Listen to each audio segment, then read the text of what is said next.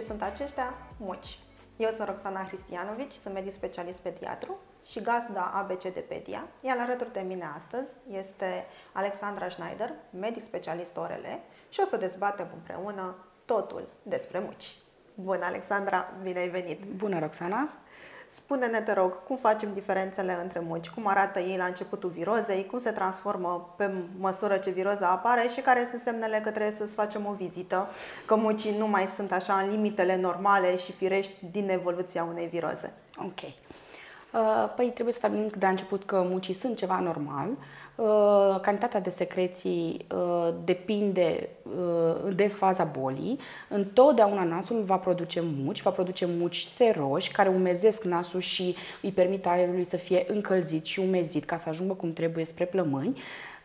În momentul în care ceva ne agresează nasul și anume un virus, o bacterie, un factor extern, aerul rece sau poate fumul de țigară, Ehm, atunci nasul nostru primește un impuls să secrete mai mulți muci. La început ei vor fi seroși. În mhm. general ei sunt seroși, sunt arată ca o apă, care curge mai ușor din nas. spunem noi mucii lumânare, aceia exact, care se duc exact, așa până exact. în gură. lumânare sunt un pic spre, uh-huh. când, se, când se strâng un pic mai mult și atârnă efectiv. Uh-huh. Okay. Da? În următoarea etapă ei se uh, încheagă efectiv și au o consistență mai groasă pentru că mor niște celule în uh, uh, nasul nostru care e normal să moară pentru că asta înseamnă că nasul luptă împotriva factorului agresiv și atunci uh, mucii se îngroașă. Pot să schimbe și culoare. Pot să devină galbeni, pot să devină verzi, nu înseamnă neapărat că este o infecție, ci înseamnă că acolo mor niște celule în nasul nostru, nu înseamnă că dacă avem mulți verzi avem o infecție bacteriană. De acord, se poate întâmpla și asta, dar nu este neapărat necesar. Ok. Deci avem așa, muci seroși, lichizi la începutul virozei, da. care pe măsură sau un ce... alergii, de exemplu. Sau un alergii dacă sunt alergii, rămân seroși și așa, dacă sunt... Da, în general, în alergii mucii sunt seroși, vin însoțiți de uh, mâncărimi nazale, strănut, uh, ochi care curg și ei la rândul nostru. Uh, la și rândul nu avem și... transformarea aceasta... Nu, de obicei rămân seroși toată perioada, atâta okay. timp cât sunt expuși alergenului. Bun, deci putem să considerăm că nu este o viroză și este o alergie dacă copilul persistă rinoree din aceasta da. abundentă, da. seroasă, perioadă lungă de timp, lungă de timp și exact. este însoțită de mâncărimi nazale ale mâncării Strănut, oculare, strănut. Bun. Dacă încep cu seroși, mai avem și febră. În două, trei zile ne așteptăm să devină uh, seromucoși și mucoși și aderenți, să avem obstrucția nazală. În momentul exact. ăla când pe noi ne deranjează, uh, noi, eu le zic muci fantomă, aceea pe care încep să nu-i mai vezi, dar îi auzi. Îi auzi, se aud în spatele nasului, nu ies cu nimic. Nu ies cu nimic, sunt ăia supăratoși. Ce îi fac când curg? Când curg le fac ceva? Când sunt așa uh, bă, ca apa de la robinet? Suflăm nasul. Suflăm nasul. Sau îl aspirăm după caz, în funcție de vârsta copilului. Cu cât mai repede suflăm nasul, cu atât este mai bine pentru copil. Uh, dacă scurg pur și simplu, nici măcar nu necesită ceva să-i ajutăm să curgă, doar suflăm nasul. Dacă okay. sunt un pic mai groși, putem să-i umezim cu apă de mare, de obicei izotonă, uh-huh. doar să-i facem să curgă mai ușor. Ok, haideți să vorbim puțin despre partea asta, că mi-ai zis de izotonă. Haideți să le explicăm uh, părinților puțin diferența între izoton, hiperton și de, la ce ne referim noi de fapt, că e vorba de uh, concentrația de sare pe care da, o conține. Exact. Când folosim hipertona? Hipertonă eu o recomand copiilor mai mari, copiii care uh, nu pot să sufle ușor nasul, au niște muși foarte aderenți, groși, dar mai mari pentru că ustură în momentul în care o punem. Uh, iar o concentrație de seară de până în 3%, se găsesc cu 2,2-2,6-3%. Uh, mai mult de atât se pare că totuși uh, irită foarte rău mucoasa și nu este ok. Deci să nu facem noi acasă niște soluții. Okay. Bun, și aici că tot a venit discuția aceasta, avem această um, obicei al părinților, tot mai des și promovat și în mediul online, de a igieniza nasul și de a folosi, da, știu că râzi, dar trebuia să te întreb, igienizarea nasului și igienizarea nasului folosind uh, soluții din acestea izotone sau chiar mai rău hipertone de rutină. Uh, ce putem să facem în momentul? E nevoie? Este necesar să igienizăm uh, este nasul? Este necesar să ajutăm nasul să se curețe în momentul în care avem o infecție sau avem nasul mai infundat o perioadă de timp, timp limitat. De obicei nasul conține o mucoasă nazală care are niște cili, cili care funcționează de la sine. Nu trebuie să-i obligăm noi sau să-i ajutăm cu ceva uh, din afară.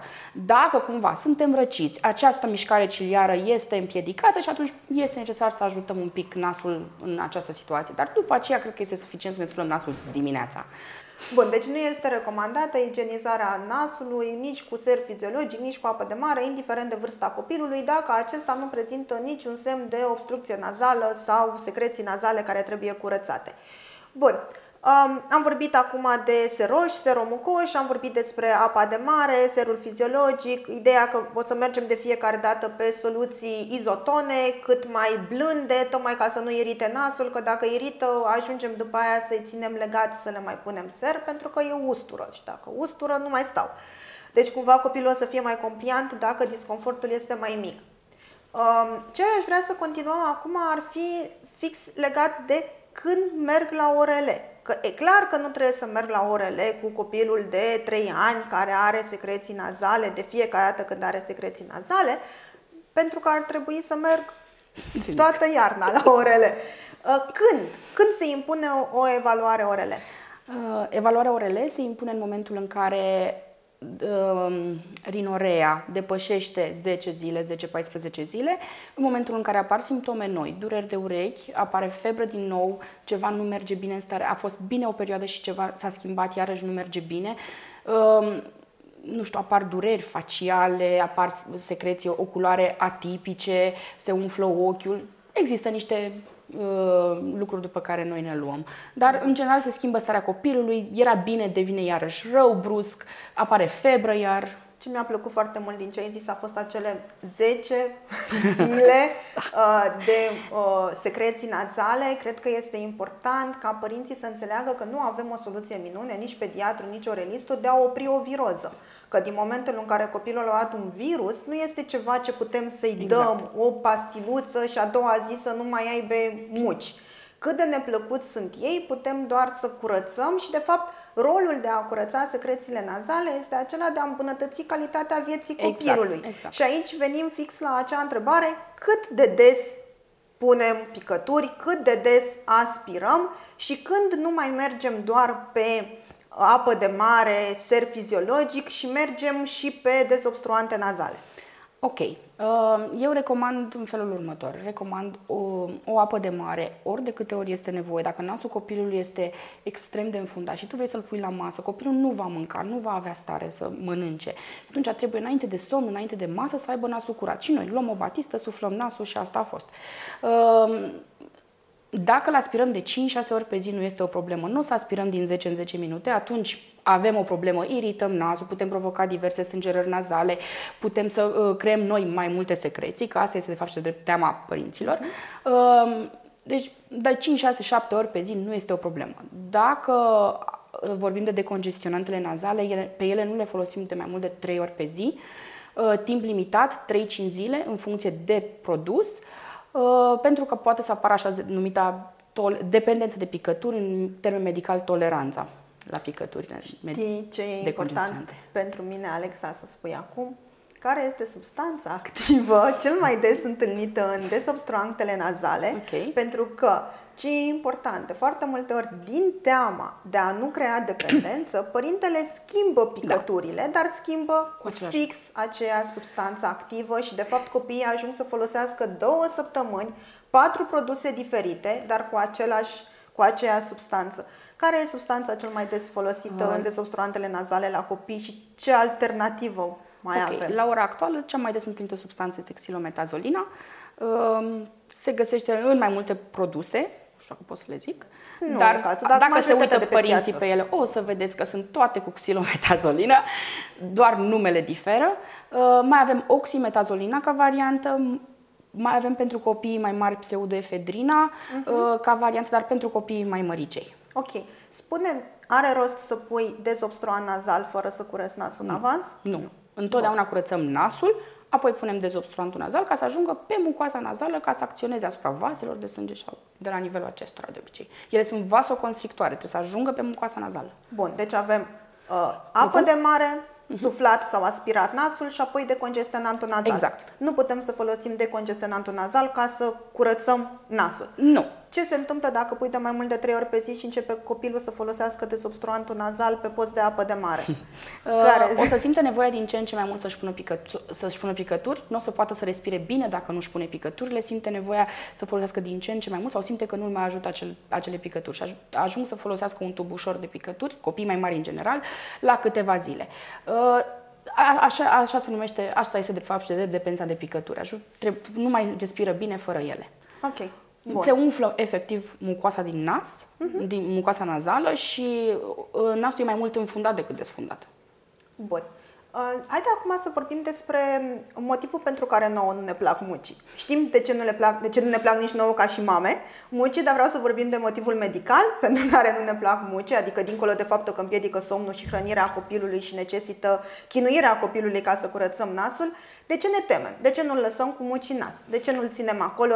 Bine, dincolo că nu mănâncă și doarme, ce se poate întâmpla medical dacă un copil rămâne cu secrețiile acelea și cu nasul acela înfundat? Pe termen scurt și pe termen lung.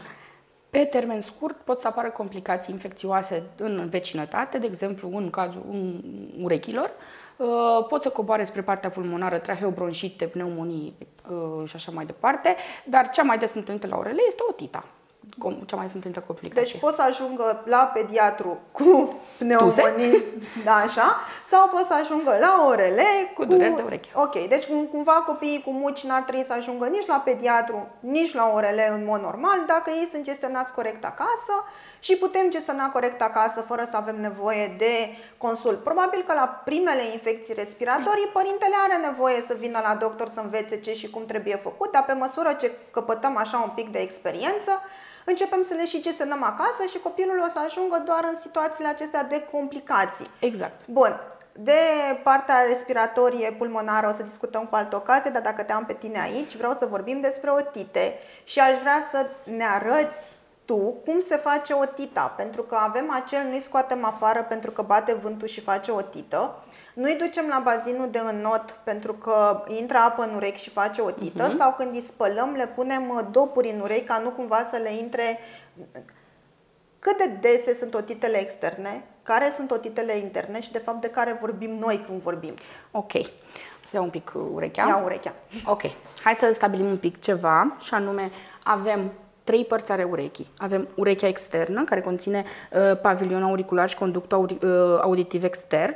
Uh, avem urechea medie, care este aici, este porțiunea aceasta din spatele timpanului și avem urechea internă, unde avem uh, nervul audi, uh, auditiv, nervul vestibular, canale semicirculare și melcul cochlear. Uh, aceasta este de rar, rar uh, afectată de o otită, deci nu avem otită internă, avem doar otite medii și avem otite externe. Otitele externe sunt cele care se produc în cazul uh, copiilor care merg la bazin, în cazul în care intră, uh, dacă folosim bețișoare, lezăm pielea de la acest nivel. Este o infecție localizată, este o infecție strict la piele și asta înseamnă că o să ne dea simptome strict locale. Durerea urechii, mai ales dacă tragem de ea în sus și în jos, când mestecăm uh, cu secreții la nivelul acesta, toată foarte urât mirositoare, asta este unul din motivele pentru care părinții cu copii mici vin la medic. Um, și tratamentul evident este strict local. Nu avem uh-huh. nevoie de antibiotic oral pentru ceva ce se întâmplă strict pe piele. Da? Uh, mai avem otitele medii. Acestea sunt otitele care apar în cadrul virozelor. Ele, sunt, uh, ele apar în această zonă, în spatele timpanului, în urechea medie. Uh, aceasta, aceasta este comunicarea dintre urechea medie și spatele nasului. Din cauza aceasta și apar. Da? Nasul comunică cu urechea prin acest tub ușor muscular, trompa lui Eustachio, care are rolul să mențină presiunile egale între exterior și spatele timpanului. În momentul în care nasul este înfundat, apare o inflamație la nivelul țesutului conjunctiv de la acest nivel și aceasta se strânge nu mai poate egaliza presiune și încep. Ureche înfundată, senzație de durere, um, câteodată chiar secreții în spatele timpanului, pentru că ele nu se mai pot scurge normal pe acest tub ușor. Nu e ca și cum vin secrețiile efectiv din nas în spatele timpanului. Ele se secretă aici, este un um, este o efuziune, nu este pur și simplu lichid care vine, este un transudat. Da? Este secretat în spate de mucoasa din urechea medie și se duce pe această trompă a eustachiu. Nu vin mucii din nas în ureche. Uh, asta, este, asta este ceva ce mi se pare foarte interesant pentru că de obicei avem această tendință să credem că dacă nu curățăm perfect nasul și de aici și disperarea de a aspira, aspira, aspira, că acești muci din nas o să se ducă pe trompă și o să ajungă în spatele timpanului și că de fapt ceea ce vedem acolo sunt muci din spatele timpanului. Mm. Ce îmi spui tu acum este că poți să-mi și curăț bine nasul da, și cu toate acestea, exact. cu cât, cât de bine, deci nu pot neapărat să prevină o tită nu. prin igienizarea corectă a nasului. Nu, ne ajută pentru că îl ține, uh, se inflamează mai puțin această zonă. Și dar atunci poate este... să dreneze lichidul care exact. este deja secretat în spatele exact. timpanului la nivelul nasului. Exact. Ok. Da. Nu înseamnă că, repet, muci urcă din nas acolo. Da? Nu, este un țesut muscular, este virtual, este doar... E un spațiu da. uh, virtual. Exact. Okay. Uh, ca simptomatologie apar durerea, aici apare febra, um, durerea puternică de ureche, dar este diferită de durerea din urechea ex, din otita externă, pentru că uh, copilul o descrie undeva înăuntru. Când eu îi mișc urechea, nu zice nimic față de o, o durere din, urechea, din otita externă, unde dacă îi mișc durerea, probabil o să mă bată. Um, se vede la otoscop, uh, se vede cantitatea de lichid din spatele timpanului aspectului, ce culoare are, dacă este pur și simplu seros sau dacă este purulent, um, iar noi avem mai multe stadii de otită. Noi, ca oreliși, le putem cumva diferenția în funcție de acest aspect. Ce este foarte important este că în momentul în care noi avem o otită medie, nu este neapărat necesar să punem picături în ureche. De cele mai multe ori timpanul este intact, tot ce se întâmplă, se întâmplă aici, în spațiul ăsta care pe urechea noastră este mare, dar în realitate este mic, și atunci când noi punem picături în ureche, ele nu se duc unde uh-huh. trebuie, se blochează pe timpan și ies la exterior. Ok, cel mult fac un pic de anestezie locală și mai ameliorează durerea, dar atât. Nu vindecă. Ok, deci picături cu antibiotic în o trotită medie puse în conductul auditiv extern cu nu au nicio intact, valoare. Nu au nicio valoare. Ok, maxim putem să folosim picături cu lidocaină exact, care să exact. vină să, ca rol anestezic, exact. să mai exact. reducă disconfortul da. pe care îl simte copilul. Trebuie să mă asigur că timpanul este intact înainte să-i pun picături cu lidocaină ca copilului? Da. Ok, da, deci nu facem asta acasă, înainte să nu. mergem la orele, să ne asigurăm că timpan, dacă îl doare urechea, nu mă pun eu să-i pun picături cu lidocaină în, ca să-l anesteziez, mai bine îi dau un antiinflamator, exact. Cel ceva mai bine pe bază de ibuprofen, exact. paracetamol exact. și mă duc la orele da. și dacă timpanul este ok, atunci poate să beneficieze și de da. picăturile cu lidocaină. De obicei se vede când este timpanul perforat, curge o cantitate mare de secreție din ureche, mare, multă, curge pe gât, pătează perna și este purulent, clar. Atunci clar nu recomandăm punerea picăturilor cu lidocaină. Ok, bun, am înțeles. Și atunci ce, cum tratăm? Zimi că avem chestia asta, o tită seroasă, o tită congestivă. Este... Care e una, care e alta? Bun, o tita uh, medie se împarte și ea în o tită medie acută, deci este o infecție de câteva zile sau o, uh, o tită medie cronică. O tită medie acută are și ea mai multe stadii. Primul stadiu este congestiv, când timpanul este doar roșu și nu, nu, se vede, nu se observă la autoscop lichid în spatele timpanului. În momentul acela o tratăm simptomatic. Da? Antiinflamator și picături de nas. Tratăm viroza în care apare, că de obicei apare într-o viroză, nu apare mă de la sine. să-i dau antiinflamator sistemic, adică nu da. doar în febră, ci să da. mă apuc să dau antiinflamatorul la 8 ore, tocmai ca Pentru să reduc durere. inflamația da. și, și să durerea. reduc durerea. Okay. Da. Bun. Următorul stadiu este stadiul în care începe să se acumuleze acel lichid de care vorbeam mai devreme în urechea medie. El se poate acumula o să, în diverse stadii în puțin și se vede în partea inferioară că e mhm. decliv a timpanului și din ce în ce mai mult. În momentul în care se schimbă la culoare, devine purulent, în momentul în care începe și apasă foarte, foarte tare pe timpan, noi trecem, asta este, când avem doar lichid seros, e o tita medie seroasă. seroasă. Okay. La care spunem noi părinților, nu aveți nevoie de uh, antibiotic nu. în acest de moment nu. și o tratăm doar simptomatic. De obicei okay. nu. Dacă lichidul schimbă culoarea, devine purulent, se vede, apasă pe timpan, noi spunem ca aureliș că timpanul bombează, Uh, și are un aspect asemănător cu o gogoașă, uh, atunci uh, se schimbă stadiul și noi îl numim o tită medie supurată, că este puroi în spatele timpanului. Avem două stadii la el, preperforativ, când timpanul este foarte mult în tensiune și copilul plânge efectiv de durere, durerea este foarte mare, febră, starea generală modificată și stadiul perforativ, când se perforează timpanul, curge totul la exterior, moment în care de obicei se remite febra și de obicei se remite durerea că nu mai există presiunea mare din interior. Ok, deci nu e neapărat bine dacă copilul a fost febril uh, și după aia a început să curgă din uh, urechi nu. pentru că... Nu. S-a perforat de obicei timpan. Și repet, e o cantitate mare, nu e ceva ce rămâne aici. Ok, curge e ceva mult. ce curge și pătează curge perna, pătează... Da, curge mult din ureche. Ce facem dacă s-a perforat timpanul? Veniți la orele. Am înțeles. Veniți la orele, de obicei curățăm local, uh, de obicei dăm un tratament local cu antibiotic pe lângă cel sistemic, deci necesită tratament antibiotic sistemic, nu doar local. Nu stăm multe zile cu acele secreții în ureche pentru că ele pot macera pielea conductului și atunci să se complice și cu otită externă. Că se, e foarte umed și atunci se macerează pielea și apare încă o durere. Ok, am înțeles. Deci pare că e bine după ce a perforat și nu mai face febră, dar dacă nu mergem la orele, în două, trei zile o să reapară durerea și de fapt lucrurile s-au complicat.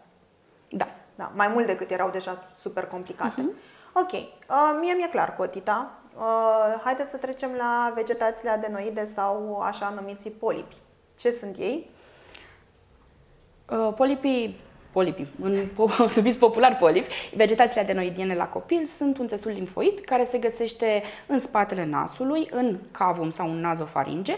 Ele la început au uh, un rol în imunitate, captează virusurile, bacteriile, uh, dar dacă ajung să fie mari și să obstrueze nasul copilului și copilul nu mai respiră pe nas, nu mai sunt ok pentru că deja împiedică respirația normală un copil cu vegetație adenoide o să facă mai des otite? Da, un copil o să facă uh, cu vegetația adenoidiene mărite o să facă mai des otite pentru că uh, trompa lui Eustachio de care am vorbit mai devreme se deschide fix în locul acela unde sunt și ei. Să nu vă imaginați că este un spațiu mare, este un spațiu în care cam cât falanga mea, cu totul. Toate se deschid acolo într-un spațiu de genul acesta. Uh, trebuie să știți spunem de la început că el, noi toți avem acest țesut, nu se dezvoltă dintr-o dată, ne naștem cu el, este un țesut al nostru, câteodată se îmbolnăvește, câteodată nu. Puteți să facem comparația cu, cu amigdalele. Sau, sau cu, cu apendicul. Exact. cu apendicul. Îl avem acolo, e al nostru și uneori se inflamează, exact. se și... supără tare, tare exact. și ne exact. creează probleme. Bun. Um, ajută să facem pauză de colectivitate, când recomanzi pauzele de colectivitate la un copil mic? Să spunem că vorbim de un copil care e primul an de colectivitate și care tot o trage așa cu otite și încep să se inflameze și acele vegetații. Uh, facem?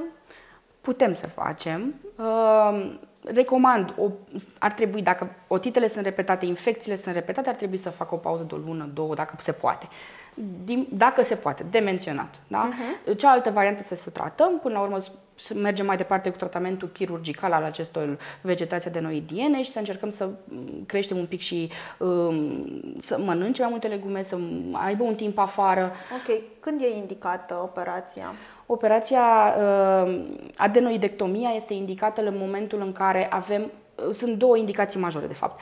Uh, indicația pe obstrucție nazală, când copilul nu mai respiră deloc pe nas, începe să aibă facesul adenoidian, gură permanent deschisă, ochii, în lăcrim, uh, ochii injectați, cearcăne, clar nu respiră pe nas.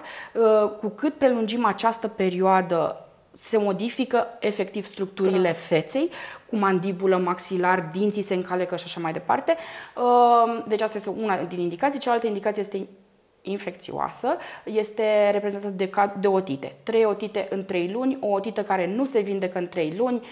Uh, cam acestea sunt indicațiile adenoidectomiei. Cam așa. Ok. Bun. Apnea în somn mai este iarăși, tot pe uh, volumul lor, apnea în somn este o indicație chirurgicală.